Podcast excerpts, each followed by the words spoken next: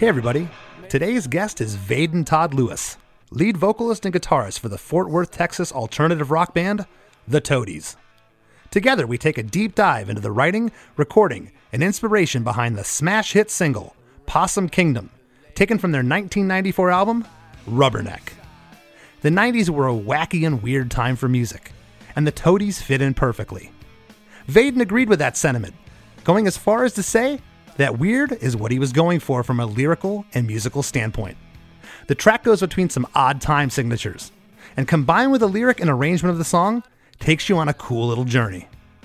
Vaden mentioned that the song was recorded multiple times prior to this recording, and it was mostly an afterthought to him when Interscope brought it up that the band should re record it for the album.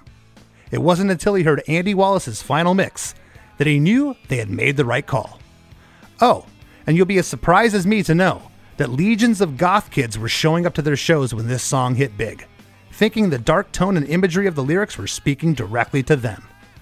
For all this and a whole lot more, stick around. Hey, hey, have you heard? Krista makes a podcast. Hey, hey, have you heard? Krista makes a podcast.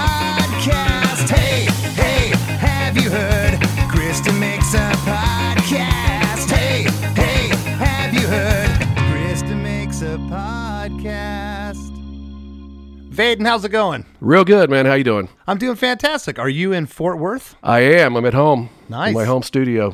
I understand we were rapping a little bit before we got uh, rolling here that you just got back from a seven and a half week tour with the Toadies. Congratulations. Yeah, thanks, man. It would, uh, went really well, and uh, yeah, it was a lot of fun. And was that your first tour since the pandemic? Have you played any, any shows prior to that? Or Uh, we played a few shows here and there, but this tour was supposed to happen in 2020, and uh, it kept getting booted, so uh, we finally got to do it. Right on.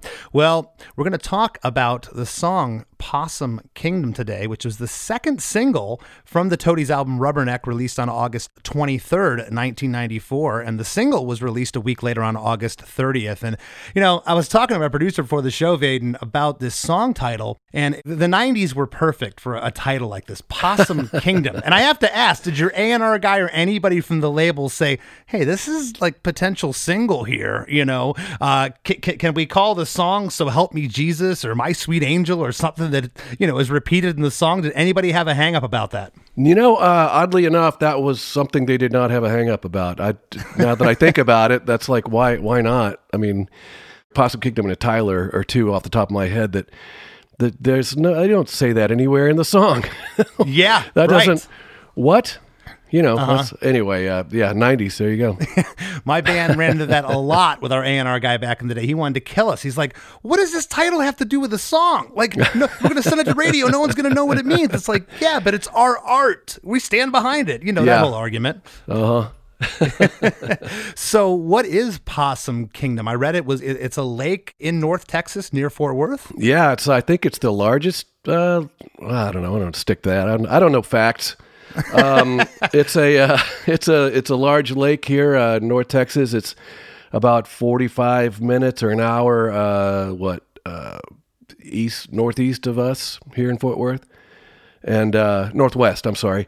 That'd be another one of the facts that I don't know. But um, anyway, it's a. It's a beautiful giant lake, and we would go there. Uh, my family had a little bit of land there, and we'd go in the summer times, and and it was just full of creepy shit like uh, Hell's Gate and Devil's Island, and just you know, awesome. You know, Yeah. Yeah. Awesome for a teenager exploring the, the woods in the, in the area, right? yeah, totally. Well, the band was formed in 89, and you guys released a few cassette self releases and an EP titled Pleather before signing to Interscope. So take us back to that time period. Was Possum Kingdom on a, on a demo that you guys had recorded? I, I searched for a demo online, I couldn't find one, but what attracted Interscope to the band? Uh, that song really. Um, No kidding. Yeah, I mean that they were not upfront about that because I think they knew me well enough to to not go there. But uh, yeah, it was. We had demoed it on uh, Pleather, and we'd already uh, put it on. I think there was a demo, a little recording we did called "You're Cute." Had a silver foil cover, so you could look at yourself while you listened to it. We thought that was pretty funny. and um, so uh, yeah, by actually by the time we got ready to do Rubberneck, they had to kind of wrestle me to put it on the record because I was kind of tired of it. I'd already recorded it twice. I've been there before where I wrote some songs early on and a label head wanted us to record. There, there's something there. And by that time, you're like, you've already played it live for four years. You're kind of over it. But Right. sounds, sounds like they, they made the right call here. Yeah, yeah.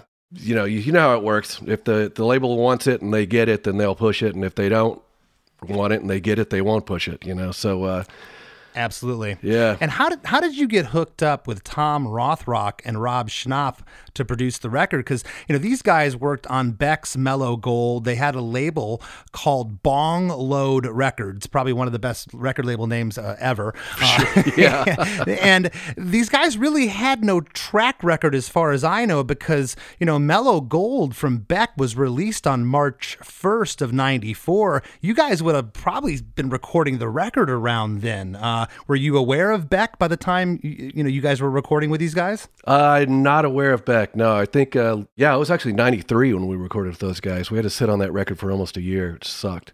Oh, okay. But uh, there was another band that they produced called Wool, and uh, they had an EP uh, called Bud Spawn.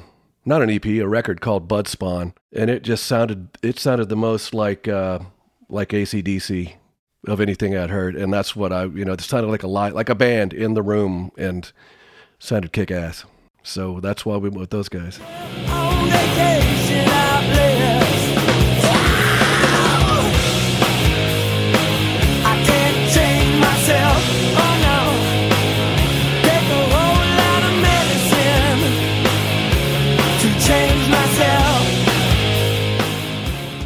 It's interesting you say that because this recording, uh, Possum Kingdom, sounds like a band in a room. They they definitely captured that, and that's what I, I love about the, the vibe of this. And let's talk about the length of the song for a second. Five minutes and nine seconds. That's that's pretty long, you know. Yeah. And and as I listen through it, I'm like, no, all these parts work perfectly. The way the song ebbs and flows. Was there ever discussion again from Interscope? Hey, this song, you know, we got we got to trim some fat here, and, and I'm sure there was a radio edit too. Yeah, uh, they came at us about uh, wanting our input on a to me for a radio edit, and I just said no because I was just that stupid. And uh, they, of course, went ahead and did one. They just didn't tell me about it. you know, probably for the best. Yeah, yeah. But you know, I was pretty uh, pretty pig-headed back then, and like, you know, my take on this whole thing, this whole career was was well, it's not a career. My career is working at the record store back at home, and uh, I'll do this little record, and uh, I'll get to make the record I want, and it'll cost a, just a ton of money, and then the label will get fed up with me, and they'll drop me, and it's uh, that'll be it. It'll be a great record, and I'll have to they'll have to send me on a couple of tours at least, so I'll get to see the states and maybe beyond, and uh, that'll be a great year and a half or two years, and then you know here we are almost 30 years later. you set the bar pretty low there, I guess, eh, to avoid disappointment, if, if nothing else. But pretty much, yeah, it tells you a little bit tells you a little bit about self-esteem right there. But uh, but I did get the record I wanted, and it was it. I guess part of that attitude helped me just really stay at it. You know, like uh, can we do like two more passes on the vocals to get this smooth overdub? And like, no, no, we cannot. Well, now, did anybody at Interscope have any suggestions about producers? And when you brought them, Tom and Rob, were they like, okay, cool? Yeah, we had there was several producers. Like their names escape me right now, but we flew out and talked to several people in uh, San Francisco and Los Angeles, and all the while they they being the label wanted a, a bigger name to mix it. Right. And that, that that's where An- Andy Wallace came in. Yeah, yeah. And again, you know how this shit works. So it's like the, the what I heard filtering through was these guys don't cost enough, so they can't be that good. that's that's major label logic. It's ludicrous because, as you know, so, someone has to get their start somewhere. You know, Yeah, Bob yeah. Rock, any any of these guys, they had to get their start somewhere. But it, but I did get to work with Andy Wallace, and that was just kick ass. I get to sit in the studio and watch that guy work. How was that experience? I've had a couple people that have been on the show that have talked about uh, getting to hang out with him and kind of peek over his shoulder. Said it was outstanding. Yeah, he's just a cool guy, and uh, it was just a really cool experience. You know, that was the first first time I'd been in New, in New York for more than a day, and I like took what two weeks in Manhattan and walking around and popping in twice a day to see how the mix is going, and you know, can't beat it. That's awesome. Well, again, the band formed in 89. The record came out in 94. So when was uh, Possum Kingdom written? Do you recall? Oh, geez. Uh, that would have been probably 90. No kidding. Yeah, probably 90, 91. Okay. Yeah. And again, you've been, you've been playing this at your live shows. And what was the uh, reaction from audiences at, at that point before it became a, a, a huge hit for you guys? I couldn't tell you. It's like uh, early on, we would we just played to like 80 or 90 people in at home. You know, Okay. and it was like, and they were there, but it was all of our community. It was like the musicians and their dates, and and uh, and a few people that are just huge music, live music fans, and uh, some of which I still know. And you know, it's very supportive and, and cool. I guess what I was getting at did did you guys was this song on your radar or did any of those 80 or 90 friends ever say to you, "Hey, this song there's something about it, something special," or or was it Interscope that finally said this is the one? I think it would be Interscope. Yeah, yeah. I mean, live uh, the, before Rubberneck, we had a song that I thought was going to be the shit, and it was going to be. Uh, it was called uh, uh, "I Hope You Die."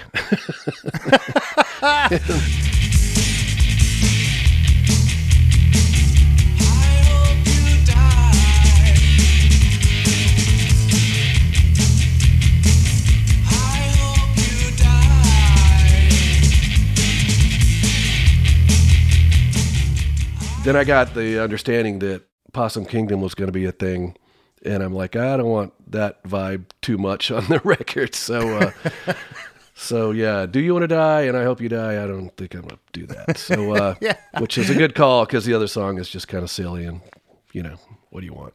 Gotcha. Well, we're going to jump into the track now. Again, the song's five minutes and nine seconds, and the intro has a guitar panned hard right, and the riff goes through uh, one cycle before verse one begins. And you know, this song has such a quirky feel. It alternates between like that seven four and four four time signature, and it's just the way the parts are constructed and the way that the arrangement is. It's just it's one of the oddest songs, uh, and but the coolest, the coolest, oddest song. It's just so different. And I remember hearing this on the radio back in the day, and I just always thought, like, gosh, that just nothing sounds like that. And diving into it the past couple days and listening to it, however many times I have, forty times, it's just.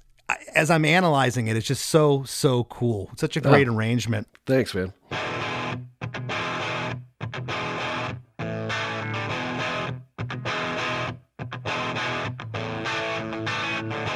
Make up your mind. Decide to walk with me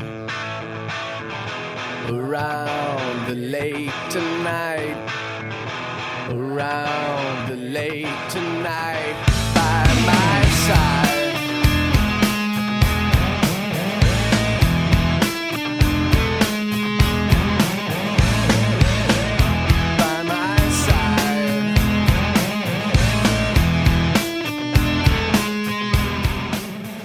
Make up your mind. Decide to walk with me. Around the lake tonight. Around the lake tonight. By my side. By my side.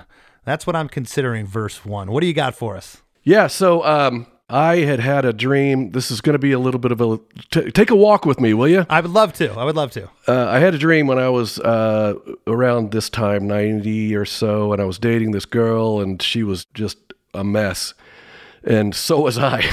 and uh, and, um, and I had a dream that I was going to a party uh, that she invited me to. And when I get to the party, the party is uh, everybody getting hammered and lighting themselves on fire and self immolation. That was what the party was for, right? And it was like I woke up and I went, I need to break up with this woman immediately. I would say so. so, message received. So I wrote uh, I Burn. That's what I Burn is written about, that dream.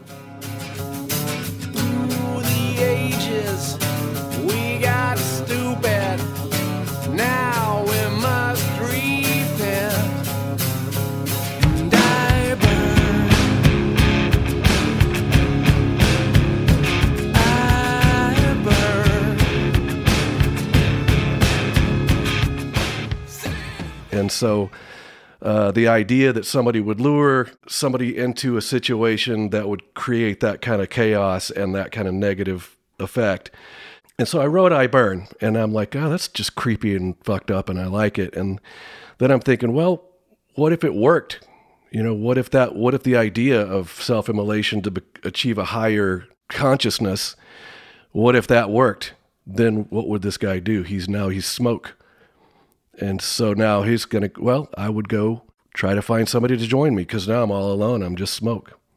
And so that's what I wrote Possum Kingdom about. This guy now, he's just a spirit, disembodied spirit who uh, is trying to uh, lure this young lady to join him. Okay. The first four lines, it's just that intro guitar panned off right and vocals. There's a really cool pre delay on that vocal, which is panned uh, pretty hard left, the, the, the pre delay, and the vocals even panned slightly left. Was that an Andy Wallace thing in the mix, or was that something that Rob and Tom created in the studio? Do you recall? Uh, as far as the alignment, like panning, I'm not sure who made that call, but it was Tom and Rob. We that was back in the day, so we uh, we took the 16 inch uh, master. We they took the 16 inch master or 30. I'm sorry, 32 track master, and uh, whatever. I don't know what the fuck I'm talking about. They took it off and uh, turned it upside down. Ah, and then uh, then recorded a delay and then flipped it back and then we had to go through all the channels to find out where it landed because everything reversed That's you know? so cool. And and for the listeners out there, we what uh, Vaden's talking about, we could do with a push of a couple buttons now. But this is old Yeah. school analog. You weren't recording to Pro Tools; they were going to tape. So any effect like that either had to be done how you just explained it, or the mixer would put put effects on it later. But it sounds like you went to tape with that effect, which is awesome. yeah yeah yeah we were right there and uh, i told him what i wanted and and I, actually we had done this on the demo before also and uh, with with a very few much um, uh, fewer tracks uh, because of the budget but uh, yeah it was it was actually kind of a fun uh, half and a half a day of just messing with the that delay and getting in the right spot and the right length and everything That's awesome. Now you've been playing the song live, it had been written. It had been around for some time. Do you recall anything changing about the arrangement, lyrics, or anything when you got in to finally do this recording? No, not that I recall. I mean, it was pretty pretty laid out, and I was, like I mentioned, I was kind of over it. So it's like, well, this is what it is. Yeah, this is the song, so I'm not going to overthink it at that point. Yeah, and Tom and Rob, Tom and Rob also were really good about editing. Like like Tyler, when I wrote that, I brought it in, and it was it was another epic journey. And uh, there was a whole section in the middle that just we didn't need. And I'm I kind of fought with them at first, and then we then we practiced it that way in the studio, and I'm like, oh well, I see what you're saying now. So works way better. But yeah, so I, they would have mentioned, I think, if they thought it needed to be any fat needed to be trimmed. Fair enough. Well, around the lake tonight at that lyric, drums, bass, and another guitar. A guitar comes in right there. It almost sounds like there's a tube screamer on that guitar playing that signature riff panned off left. Around the lake tonight by my side. Yeah, uh, that was uh, Darrel uh, at the time. He was on that record, and uh, we went through tons of different ideas. We ran it through a Leslie at one point. Oh, and wow. then, uh, just a bunch of things. So I'm not sure where he landed. They also, Tom and Rob also had uh, just an army of homemade amps, and uh, and just weird. The bastard, I think, was one of them. They all had cool names. So you're telling me the guys from Bong Load Records had weird effects and weird amps? That's that's funny. Yeah, yeah, That's awesome. Yeah. Um, well, that uh, I'm calling it the signature hook, the signature riff of the song, panned off left, uh, and then there's a musical interlude.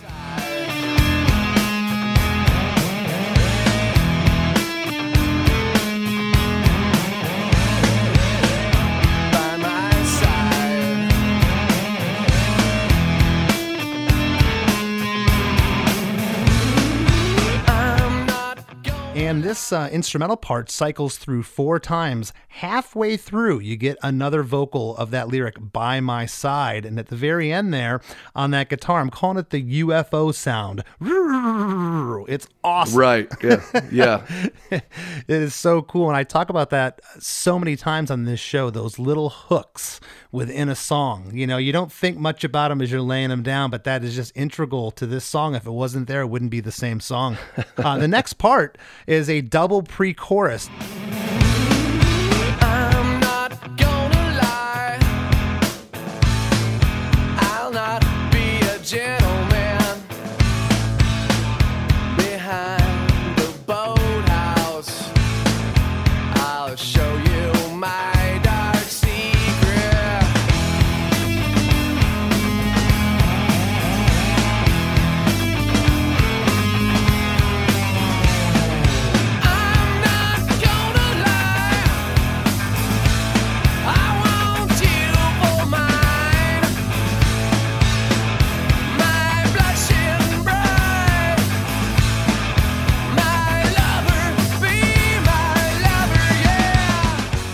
I'm not gonna lie. I'll not be a gentleman. Behind the boathouse, I'll show you my dark secret. I'm not gonna lie. I want you for mine. My blushing bride, my lover. Be my lover, yeah. Yeah. It was just that sinister uh, kind of, uh, you know, truth telling from the character. Again, this song had been around for a while. When you initially wrote it and you put these lyrics down, do you do a lot of self editing or you just put something down and you just go with it? Because these are just so abstract and just, I'll use the word weird, but great. Well, weird is a lot of what I was going for, you know, and always have been. Uh, you know, I, I came up on classic rock and and whatnot because that's all you could get in Fort Worth, and uh, then I heard uh, the Talking Heads and the Pixies within about a year of each other, and that just blew my mind. And like the the just the overall weirdness of the music and the weirdness of the lyrics, and uh, you know, so that kind of paired that weirdness together with my uh, at the time love of horror novels and Stephen King and all. I've got the Evil Dead poster behind me. yeah, I see You it. know, so uh, yeah, I love that stuff, and uh, that's always kind of in the back of my mind. Yeah, well, uh, early '90s, and again, I think all the '90s, but early '90s were, were a time for weird, and I relished in it. The weirder, the better. You know, some of my, my favorite bands were, were very out there. Well, this is again a double pre-chorus with drums, bass, and that guitar uh, panned off right. Uh, it's kind of broken down here.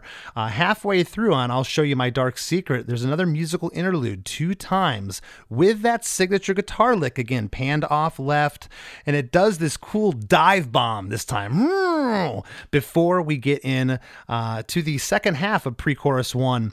Uh, the vocals on the second half go up an octave. I love the intensity there, and a guitar panned off left comes in playing the rhythm guitar along with the right. Uh, so now we have stereo guitars coming in the song for the first time, and the bass is doing a really great circular like walking bass part. It's Yeah, it's yeah. It's awesome. Yeah, thanks, man. Yeah, the, I wanted the bass and the drums to hold it all together from that herky jerky seven four stuff. Right. And, you know, I always, it is funny, as a kid, I, I found myself zoning in on the bass a lot. I'm not a bass player, but I was always fascinated by it. You know, you you, you listen to songs like, uh, first one that comes to mind is like Billie Jean by, by Michael Jackson. Just, if you just listen to the bass line, it could be its own song. You know, oh, it, Oh, yeah. it, Yeah, it, yeah. It communicates, and, and this bass part communicates with me like that. It's it's its own thing. If you're just zoning on that, it's it's, it's really cool. Well, right on. Thanks, man. Yeah.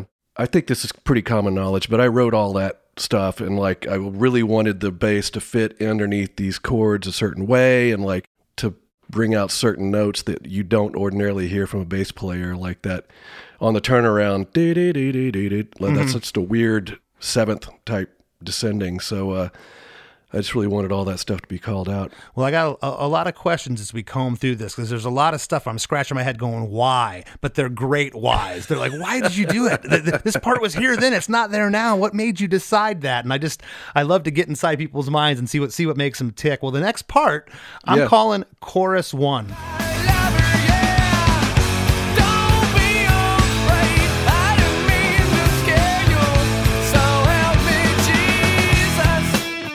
Don't be afraid. I didn't mean to scare you. So help me, Jesus. I think at this point, I, uh, you know, like I said, I'm writing from a character standpoint, like a Stephen King thing, and I thought, well, that's that's coming on a little strong, a little heavy on the first verse, so maybe I need to like, uh, you know, hey, uh, back off a little bit and make it a little nicer. The character, I mean, not me, but the, that Right. makes any freaking sense at all. Well, it does make sense. The strumming pattern here changes. It's like this cool ascending riff, and the stereo guitars and bass are playing that descending riff together there. And the bass is playing some really unique note choices in this part. They're just kind of up on, I don't know, past the 12th fret or something, doing some really cool high stuff and just odd, odd notes that are happening there, which is just great. yeah, right on. Thanks. Yeah, uh, that's uh, it was a lot of fun to construct. You know. Well, it, it's a lot of fun for me. I, I, I did an interview the other day, and, and the guy asked me, he said, So have you learned, you know, stuff from doing this songwriting podcast? Because I'm going on three years now with, with doing the show. I've done, I don't know, 140 episodes or whatever. I said, I learn stuff every time I do one of these. It's been it's been fantastic. You know, you, you get to a point sometimes where you plateau as a songwriter or you get complacent. And just this song, I wouldn't even know where to begin to try to write a song like this. And I mean that with the utmost sincerity. It's just so like my brain doesn't work like this. It's fascinating to me. And uh, again, some of those note choices there are, are really awesome. Well, after chorus one, we get a two bar reintro. At the end, the guitar panned off left does that UFO sound again right before verse two.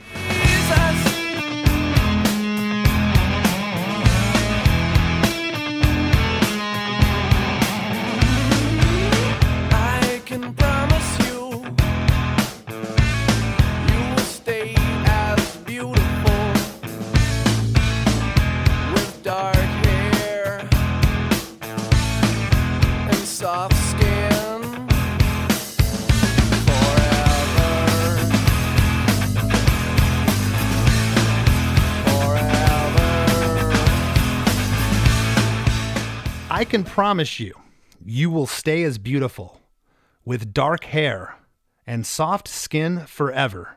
Forever. Yeah, yeah, that's uh, just uh, promising to preserve this person, and uh, which you know is a lie. But uh, that was what that was about.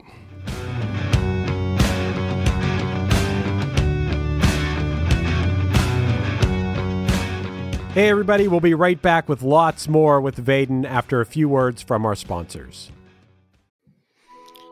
Welcome to us talking about our podcast for a minute. What's the name of that podcast? That's Axe to Grind, uh, and right now you're going to be getting a little, little taste of it, right down to the shaky microphone and all. And my name's Bob. And my name's Patrick, and usually we're joined by Tom. Tom's the best. Tom has a real grown up job that requires him to be at work, but we talk about decidedly not so grown up things like Hardcore music and things that people that like hardcore music tend to like. so that could be the latest shows, uh, revisiting classic material, talking about the new classics, um, all the little dorm room nonsense that you imagine from uh, niche music podcasts that, that you either love, want to love, or hate.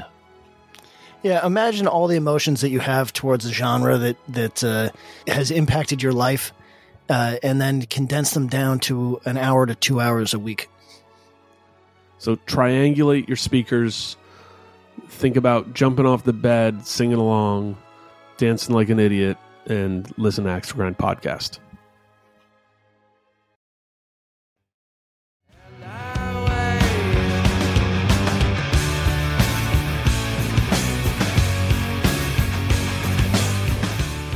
And now, back to the show.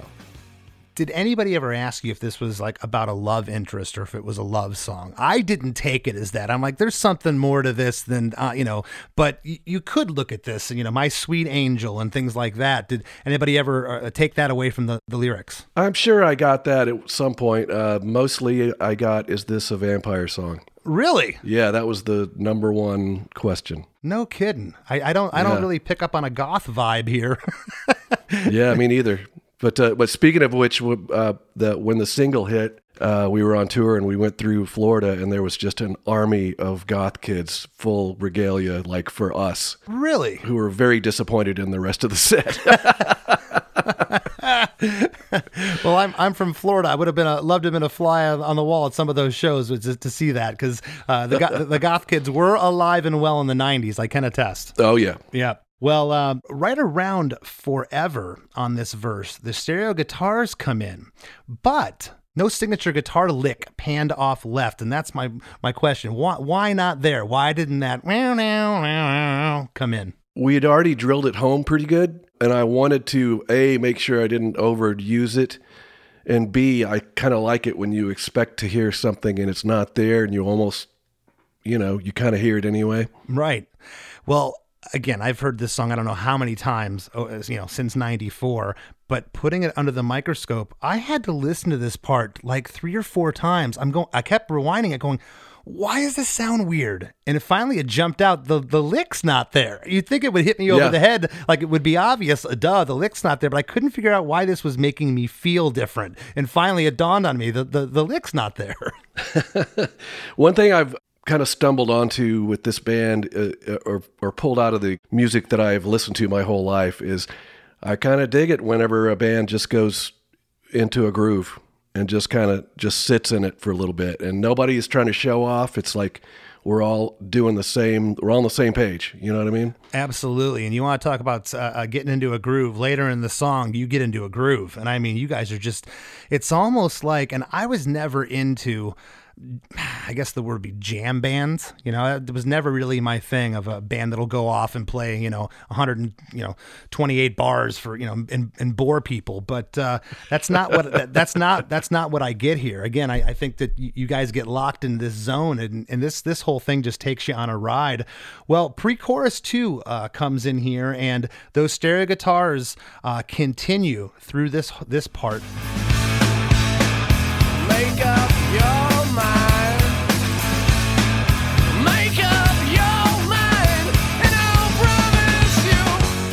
Make up your mind. Make up your mind. And I'll promise you. And on the first Make Up Your Mind, that's sung in a low register. And the last two are up an octave there. Yeah. Is that how you had been singing it for the longest time? Or was that something? Yeah. Yeah. Yeah. I love that. Very, yeah, uh, uh, and uh, you know, probably a lot of that came from uh, just these crappy sound systems and these little clubs we'd play at. And if I didn't get louder when the band got louder, you, I was just gone. I can relate to that a thousand percent. That's that's that's amazing because uh, yeah, especially in the days when we didn't have our own sound guys, right? yep. Absolute nightmare. Well, I love that. I love that the first line is just kind of you're just kind of melancholy, kind of the, the vibe you've been giving, and then it just goes up there, which is really cool. Then we get into chorus two.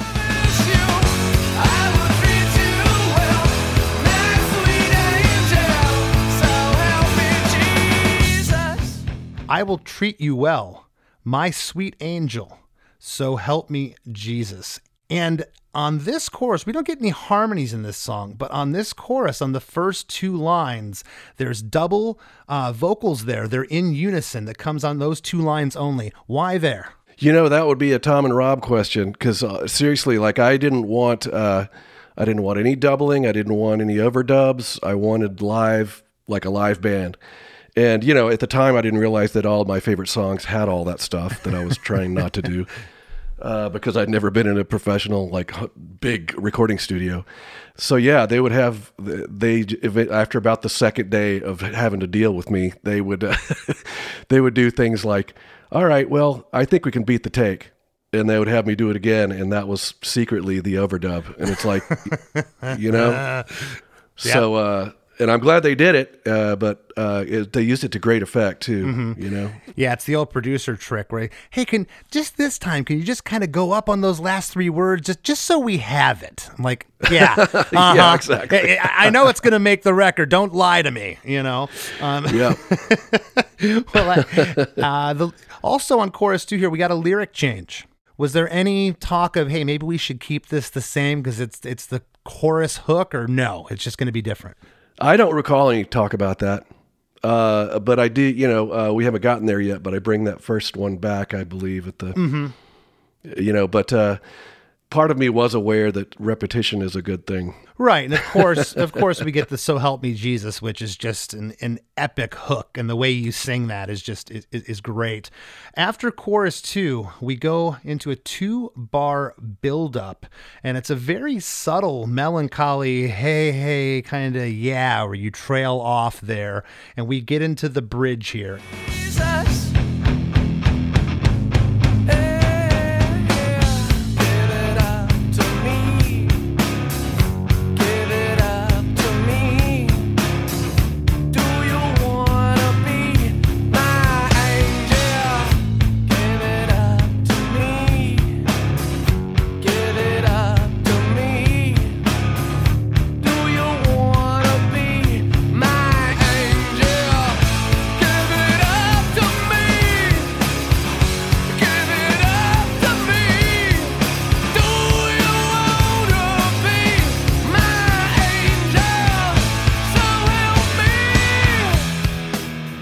Give it up to me. Give it up to me. Do you want to be my angel? And that is said three times. And at the very last time, you get a, a so help me, like this plea. You can just kind of feel the uh, a- aggression there. The first two times this uh, goes through, the guitar on the right is playful, but the guitar left is playing eighth notes with the bass. So the whole feel changes there. It's great. My guitar is the backbeat, the chugs, Yeah. and uh, yeah, and I like just how they play off of each other. So when they sync up, it's that much more impactful. And also, there's like I pulled out of the back to the time signatures changes. There's two bars of six and then two bars of four if you count out those the, the turnarounds. it, it was starting to drive me batty.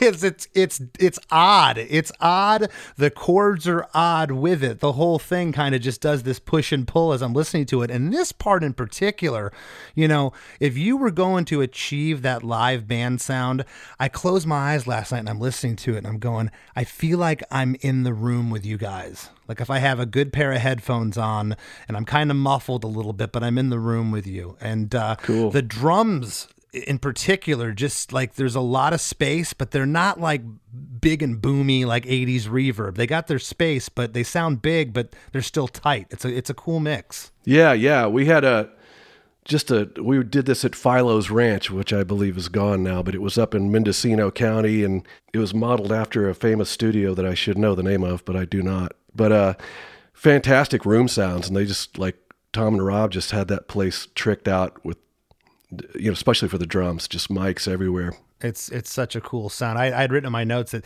this part is sludgy. the adjective that came to came to mind. It just it just got this. It, it's it's like heavy. It's like it's like full. The third time around of the "Give It Up to Me, Give It Up to Me, Do You Want to Be My Angel?" Uh, that guitar panned off to the left starts strumming the rhythm with the guitar on the right. And the vocals go up an octave here. So it just gets a little more urgent there at the end on So Help Me, the drums play for four bars while the guitars ring out. Uh, guitar left is doing some cool whammy bar like feedback, and then the bass and the guitar panned off right are playing that walking bass part again for two times before we get into what I'm calling verse three.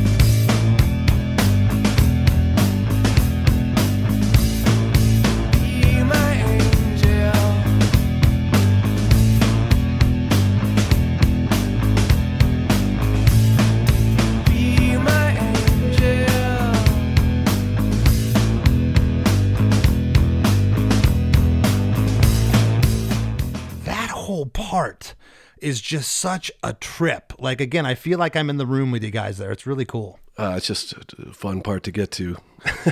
when you were doing this and tracking this, you know, and I'm assuming all, at least three of you were in the room, bass drums, guitar tracking. Do you recall like what take this was?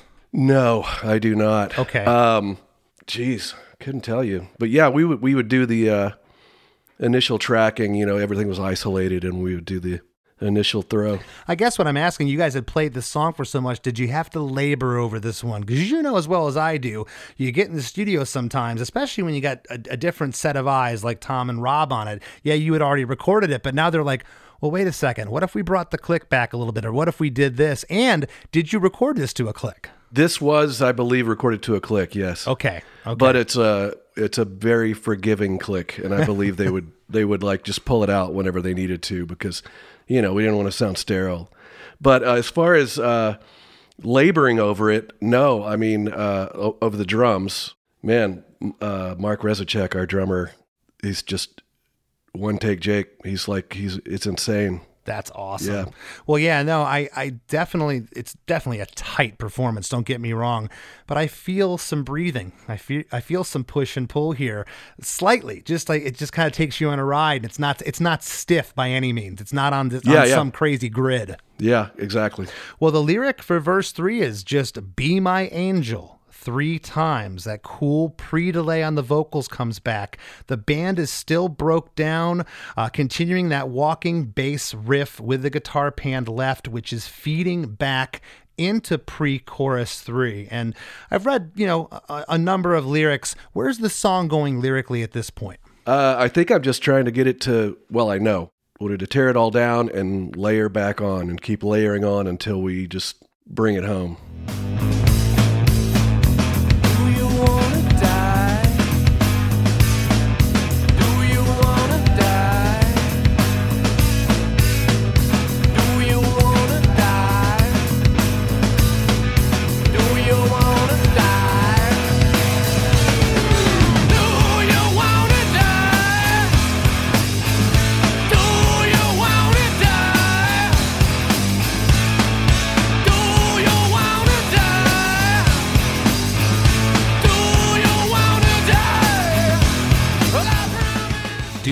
To die? I promise you. It's just those two lyrics. The do you want to die is four times. The pre delay again is on that vocals. I keep bringing up that pre delay thing because it's so cool. It's just, it's, it's haunting. You know, I guess that's a, that's one for the goth kids, that, that haunting part there. the, uh, the guitar right gets way more playful here, and the guitar pan left is still feeding back through this whole part. Do You Want to Die happens four more times, and the stereo guitars come back in and the band just gets really loud kind of builds to this crescendo. And then you hit chorus 3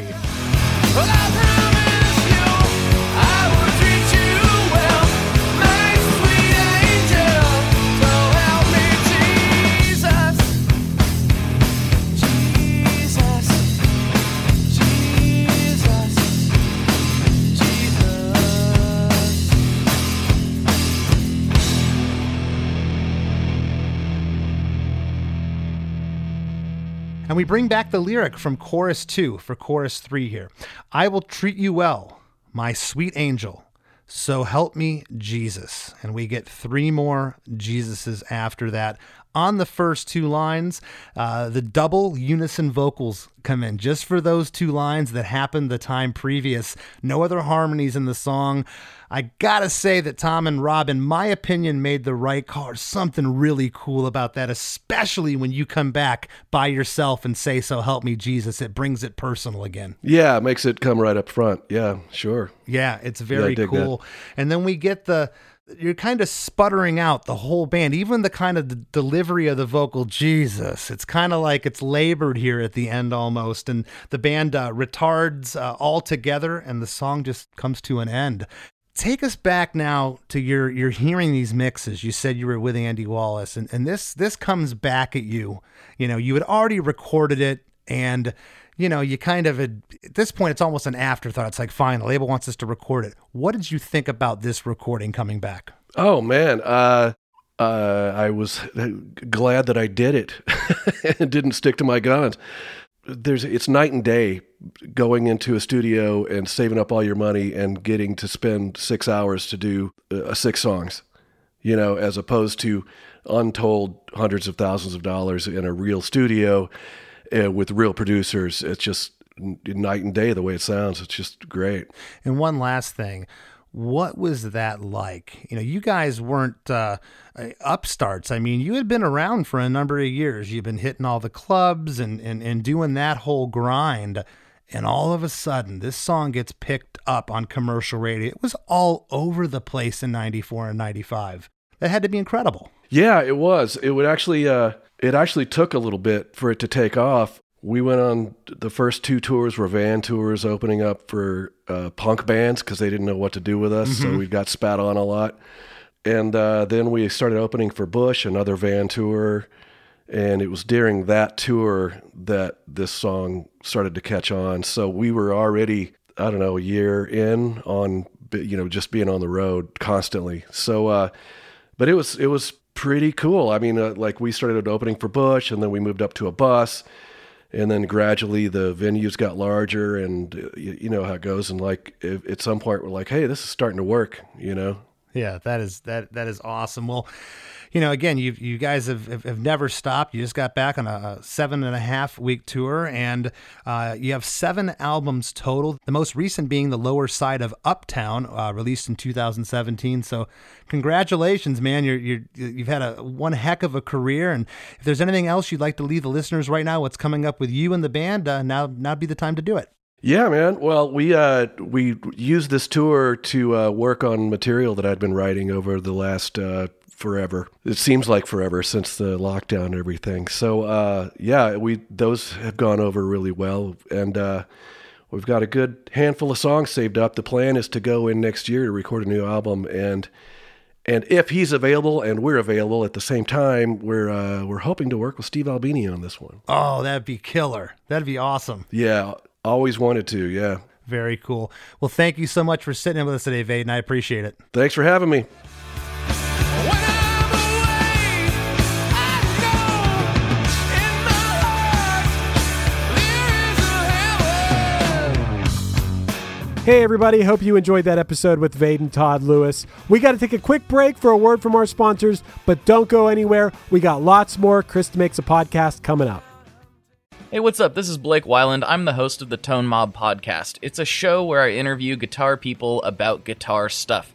We talk about their pedals, their amps, their accessories, their preferences, all that stuff, as well as a healthy dose of whatever comes up. Topics have ranged from aliens to addiction and anywhere in between. Oh, yeah, and pizza. We're definitely going to be talking about pizza. So get the show wherever you're listening to this podcast at. Just search The Tone Mob in your search bar and it will pop right up. Come join us. We're having a lot of fun. Thanks for checking it out.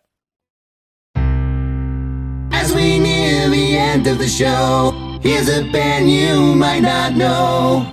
Welcome to this week's Band You Might Not Know.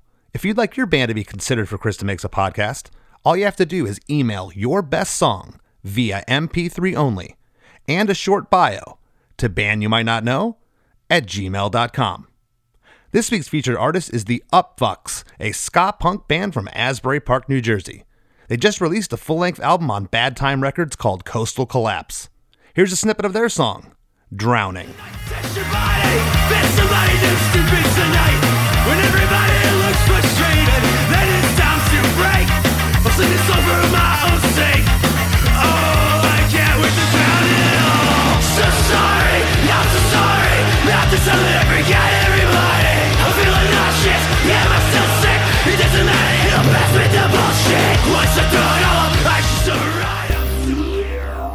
The Wrap with Chris and Chris. Chris, listeners of the podcast have wanted a Toadies episode for a long time. I told Vaden that. I'm glad we could finally make it happen, and I think it was worth the wait. I think he was a lot of fun. Yeah, it was it was awesome. I'm really glad that he agreed with weird as one of my uh, Yeah. word choices to describe this song. What a weird song to make it onto pop radio. Dude, to be a hit rock song, there's so many interesting things between the feel of the song and the time signature stuff, the lyrics, the chord choices. It definitely feels exactly like you're at a creepy lake. you know, that's that's the only way I could explain it. And I thought it was really funny that he said that it's it was a hit among goth people who started showing up to the shows, but then they're like, "Oh, the rest of these songs aren't, you know, necessarily like this." I thought that was pretty funny. Yeah, and I've often wondered, I've said it many times, and we haven't seen it too much on the show, surprisingly, that did someone just pick up a pen and write a song that didn't really mean anything? And yeah, I mean, the uh, Possum Kingdom Lake was kind of the inspiration behind this. He would go there as a kid, but, you know, I, I was kind of prying him a couple of times about lyrics and you know he, he just kind of was like yeah that's just you know there, there wasn't much here but there doesn't need to be he was going for weird and it's definitely weird This was kind of touched on this a little bit. This was kind of a sequel to a song. Yeah. It was a sequel to another song, and it was about self immolation. And once you're this ghost that's that's burnt trying to convince someone else to to do that too i mean it's definitely never I don't think there's ever been another song with that subject matter, you know. So, so just that in itself, knowing it's about that, is cool enough, and everything just kind of contributes to that feel. I thought it was pretty funny, and you you kind of called him out on this. How low he set the bar for releasing an album on a major label. He's like, "Yeah, this is an awesome way for me. This is my chance to make the record I want to make, and kind of like whatever happens, happens." I feel like most people would be like, okay, well, I got to take advantage of this opportunity and I got to make sure that I do all the right things. It was kind of like, no, I'm going to make the album I want to make. And, you know, I'll have my moment for a year and a half or two years. And here we are, whatever, how many years later, 30 years later or whatever it's been since this song, talking about this song. Yeah. And I think that really speaks to going into a project not thinking about like, is the radio going to like this song? Is the whatever? And just making your art, making your art the way you want to make it. I think that's pretty inspiring. Yeah, I told him he was setting himself up to not be disappointed, which basically, basically a, a, good way to take it. You were speaking of the song "I Burn" he was referencing, which yeah, he said it was a story about cult members uh, immolating themselves to ascend to a higher plane. It's just such a such a trip, uh, and uh, just just uh, the- describing Possum Lake. You know, I used to go to this lake in Michigan that was I don't know if it was as creepy as this, but there's there's always stories of the woods and the lake that are kind of kind of creepy in and of themselves. But um, yeah, the, the the fact that he, he said goth kids uh, gravitated towards this song was was pretty funny. It makes sense. It makes sense that people that like he brought up being inspired by Stephen King and like the Evil Dead movies and stuff. And now that makes sense. It makes sense that people would be that would be into horror movies and goth music and you know how many Less Than Jake songs are there about burning yourself to ascend to a higher plane probably not that many i would assume Well, right? there, there's actually one, believe it or not. really Yes, there's a song on our GNV FLA record called Malachi Richter's Liquor is Quicker. And Malachi uh, Richter was somebody, I believe he was protesting. Oh, was it 9 11 or something? Or thought there was a conspiracy. He set, he set himself on fire. Wow. So, yeah, we, we did have a song about self immolation, but uh, it didn't didn't take it uh, uh, the, the take of, of what this song did. Stand back, 'cause it's a fact I've got a match and all my fingers crossed behind my back. Give me some breathing room,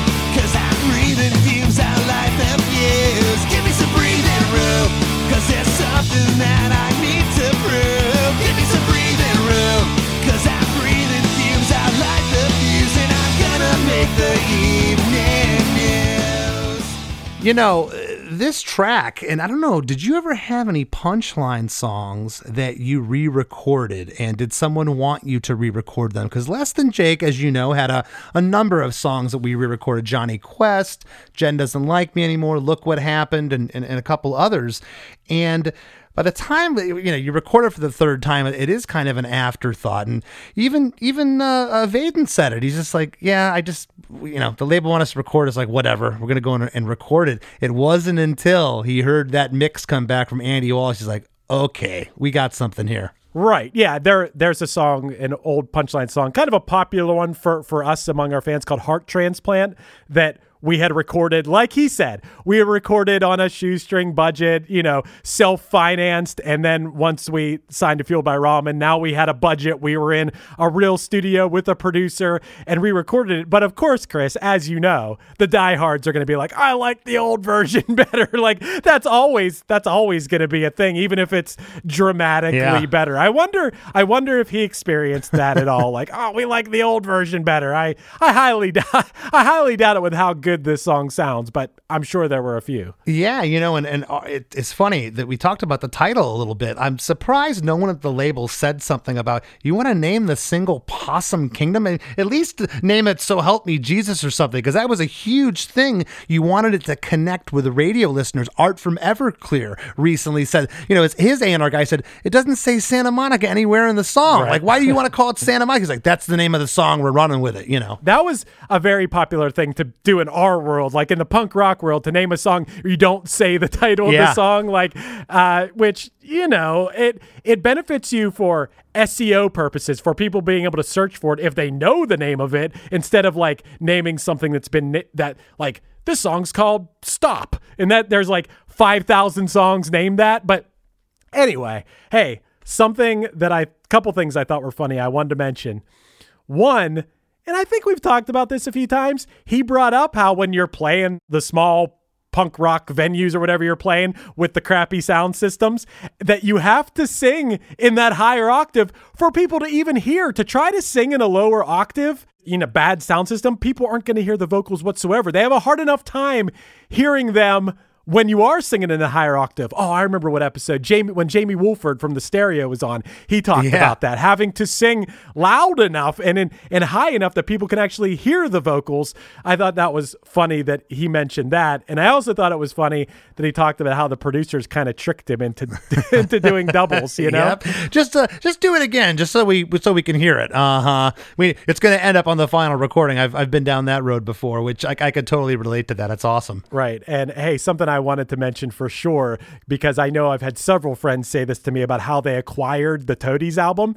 In the 90s and in the 80s and before, there were a couple things known as BMG and Columbia House. These were these sort of scammy type things where you would get like 11 CDs for a penny, but then you were enrolled into a like monthly charge or something. I was never allowed to do it. I never went and did it but I had lots of friends who like took advantage of that and got the CDs. And uh, Toadie's album was always on there, and so many people. I mean, I wonder if that still existed. Were you? Do you remember if you guys were ever on one of We those? or was we it- were losing streak definitely was. I remember losing streak was on that. Yeah.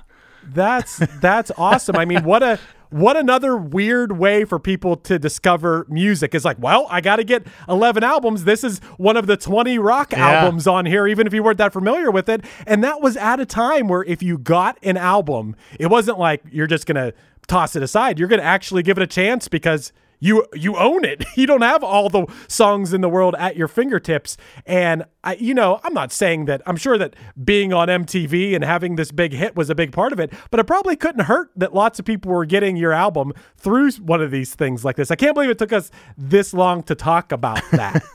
Well, I'll tell you another weird way to acquire something is by going to our after party, Chris, and you can hear us talk more. It's not that weird. It's a, you just have to go to ChrisDeMakes.com Oh. And sign up. For, you got to sign up for the Chris DeMakes a podcast supporting cast at ChrisDeMakes.com. Yes, you'll get a weekly bonus episode of our other podcast called The After Party. There's a giant back catalog of it. All the episodes are fun. 100% of them are fun. I will promise. And on top of that, for a few bucks a month, you're supporting Chris DeMakes a Podcast. You keep getting amazing episodes like today's with Vaden Todd Lewis of the Toadies. You guys have been asking for a Toadies episode forever, and we came through. Vaden came through, but you know, hey, we we tracked him down and got him to come on, right? So we're gonna do our best to keep bringing you the best episodes possible as uh, as we continue here. That's right. We do our best to deliver. If you haven't already, please join the Chris DeMakes a Podcast Facebook group. It is awesome. It's a lot of fun. We get in crazy, crazy discussions. And uh, yeah, please, uh, if you're not already, please join, become a member. It's a lot of fun. Please give me a follow on Instagram at less than Chris D. I'd appreciate that too. And I want to thank this week's guest, Vaden Todd Lewis, for sitting in with us. And we'll see you next week. What's up, everybody? I am Finn McKenty, host of the Punk Rock MBA podcast, part of the Sound Talent Media Podcast Network. My podcast is all about doing what you love for a living, and every week I sit down and talk to people who have done exactly that. For example, musicians like Tommy from Between the Buried Me, Matt from Periphery, Lil Lotus and Shinigami, among many others, photographers, artists, designers, YouTubers like Glenn Fricker and Sarah Dici, and I unpack exactly how they got to where they are today with the goal of helping you do the same. So if that sounds cool, you can listen and subscribe at soundtalentmedia.com, and I'll see you there. Hey everyone, this is Tuck from Fit for a King and Off Road Minivan. Every week I bring you fun interviews alongside your favorite metalcore entertainers with my new podcast, Get Tucked. Join me every Monday with bands like Counterparts, Crystal Lake, like Moths to Flames, and many more. We play unsigned and undiscovered bands, deep dive into each artist's history, and of course provide the greatest breakdowns in current metalcore. Tune in to Get Tucked every Monday, out now through Sound Talent Media.